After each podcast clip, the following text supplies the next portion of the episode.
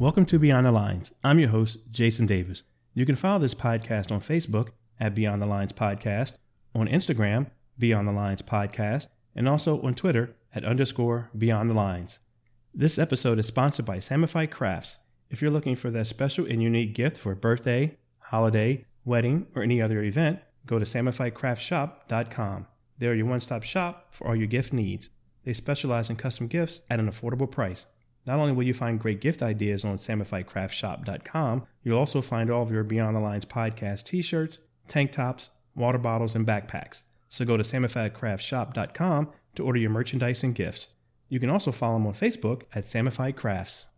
This is episode number eight, the final episode of the 2021 season of the Beyond the Lines and South Pasco Predators Football and Cheer Student Athlete of the Week.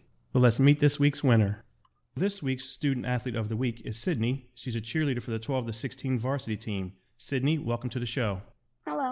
Congratulations for being this week's Student Athlete. Thank you. You're welcome. So we're going to talk about school, and then we're going to talk a little bit about cheerleading as well, okay? All right. All right, so what grade are you in? I'm in the 11th grade. I'm a junior. Okay. And what's your favorite subject? Probably my band class Your band class. Okay, and why band class your favorite subject? because I get to play my percussion instrument and learn more about it and just have fun. Okay, and what percussion instrument do you play?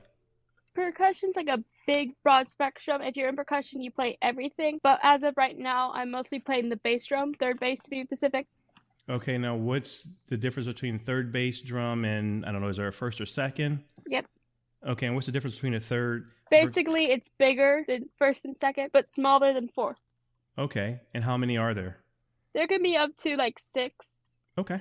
So what's your least favorite subject? Probably history. History. Okay, I haven't had anyone say history, so why is history your least favorite subject? because it's involving a lot of memorization about things not really learning we're just forced to memorize Okay, so you wouldn't necessarily say you're learning anything about history? we learn a few things but most of the time we're so focused on memorizing history that we're actually learning Okay, I understand. So what are you looking forward to most going into your senior year? probably being done with high school and moving on to my next chapter of life Okay, so the next chapter of your life, would that be college? yep Okay, and you have a number of schools that you're looking at attending? Yep. Okay, and what do you plan on majoring in college? veterinary science i plan on being a veterinarian when i graduate Okay, veterinary science. Excellent. You want to work with all the animals, or do you, is there a particular certain group of animals you want to work with? Probably small animals and farm animals for the like as of right now Okay, or you want to do surgery and things like that? Yep. Excellent. Now, have you done any kind of internships at a veterinarian clinic? Not as of right now. I've been working on it though. Because of cheer, I haven't been able to have schedule enough time to actually go and volunteer. Okay. Now you're in 11th grade. So, what are the two or three major differences between middle school and high school? The amount of homework, amount of schedule you do not have control of. What the school says happens, happen. And how much stuff we do that's for a grade outside of school that it is actually in the school. Okay, so in middle school, a lot of what you do is just basically in school, but in high school, it's a lot of extracurricular Yep. things that you get graded on. Yep. Okay, so talk a little bit about your uh, involvement with the FFA. So in FFA, I own two goats, and they're pregnant this year. So in December, I could have up to six goats. And what I do with those goats is I show them at fair and other things to compete, and I compete against others for like prizes or anything. But I mostly just do it for fun because it's fun working with the goats, having them do everything and take care of them, and bring. It builds a lot of life skills I'll need when I want to be a veterinarian, and it lets me get involved with my community.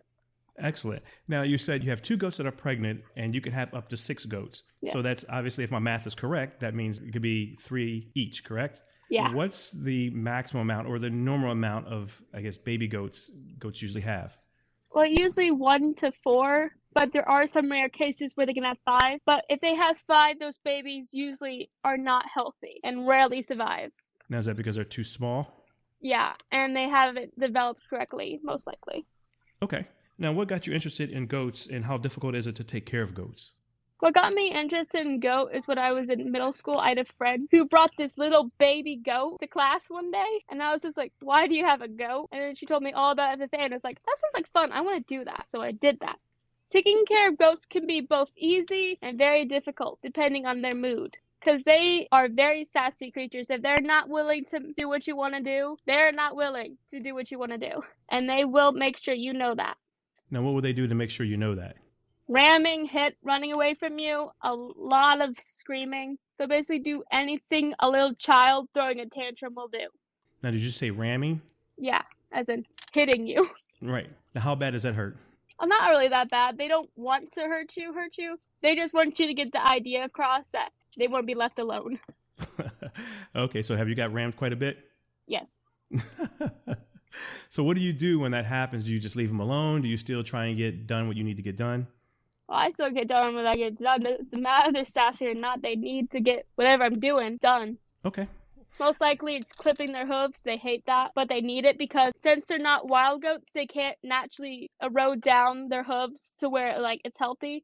Okay. The hooves will just keep growing around it, their own hoof, which will make their lives very miserable. They don't understand that when we pick up their hoof and clip it. They don't understand that we're helping them. Now they don't like it. Now is it painful to them, or they just don't like it? No, it's never painful unless someone goes too far down, but it's very hard to go too far down because it's so obvious. Okay. So talking about cheerleading, how long have you been cheerleading? Officially since I was five, but I've been in the cheer world since I was like two years old. Okay, and what got you interested in cheerleading? Well, it's mostly just I grew up in it. So watched the big girls do it. I was like, my mom was like, you should do it. I was like, all right. I was a baby. I didn't get much choice. okay, so you kind of grew up in it. yeah. So what do you like most about cheerleading? What I like most about cheerleading is just like the opportunity to go out and compete and do lots of fun things. Okay, now are you a flyer or are you a base? I'm a back spot. Okay, explain what a back spot is. A back spot is basically in charge of the stunt. They are in charge of making sure the flyer does what they're supposed to do and in charge of what the bases are supposed to do. They monitor the stunt, pull it up, reduce the weight on the bases, and they're constantly watching the flyer to see what the flyer does. Because if the flyer falls, it's their job to rescue the flyer. Because the bases are busy trying not to get hit. So the back spot basically takes charge of the stunt, and if anything goes wrong, they immediately tell them get down if they need to get down and assess the situation, or they are catching the flyer because something went wrong. Okay, so you're basically like the safety net. Yeah. Okay. So what's the feeling like when it's time to cheer on game day? It's basically business as usual for me because I've been doing it for so long. Okay. Now, do you cheer in high school? No, cheering in high school is not as fun as cheering here. I've watched other girls do it. It's just I don't get the point of it. Okay. Do you have a cell phone? Yes. Okay. So I have a segment that's called What's More Important. So I'm going to give you an option, and you can only pick one. You pick one, you can't have the other. Okay? Okay. All right. Either your cell phone or be a veterinarian. Which one? Be a veterinarian. Why veterinarian? Because veterinarian's what I wanted to be since I was in preschool. It's like my whole life has been worked towards being a veterinarian. I would gladly run over my own phone to be a veterinarian. Excellent. Well, you're only the second person to pick a career over a cell phone. That's good. So five. Well, if it's a career, you could buy a million of them. Six other people have chosen the cell phone over the career. Finally, what advice would you give young girls who will be entering high school and want to join cheerleading? Just do it. The opportunities you'll get from cheerleading will help you greatly in school, not the other way around. You want to be able to do cheer so you can get stuff outside of school and not have to worry about it being worth a grade and have fun, like real fun, without it having something attached to it. Excellent advice, Sydney. Well, I really appreciate your time. Good luck moving forward. Good luck into your senior year. Good luck going into college and becoming that veterinarian, okay? So thank you. I really appreciate it. Thank you for having me. You're welcome. Once again, I'd like to thank Sydney for joining the show. So, what is the one takeaway from today's episode? Kids, pursue your dreams and don't let anything stop you. That concludes episode number eight of the Beyond the Lines and South Pasco Predators Football and Cheer Student Athlete of the Week. If you enjoy this podcast, I ask that you subscribe. If you enjoy this episode, I ask that you share it with a friend.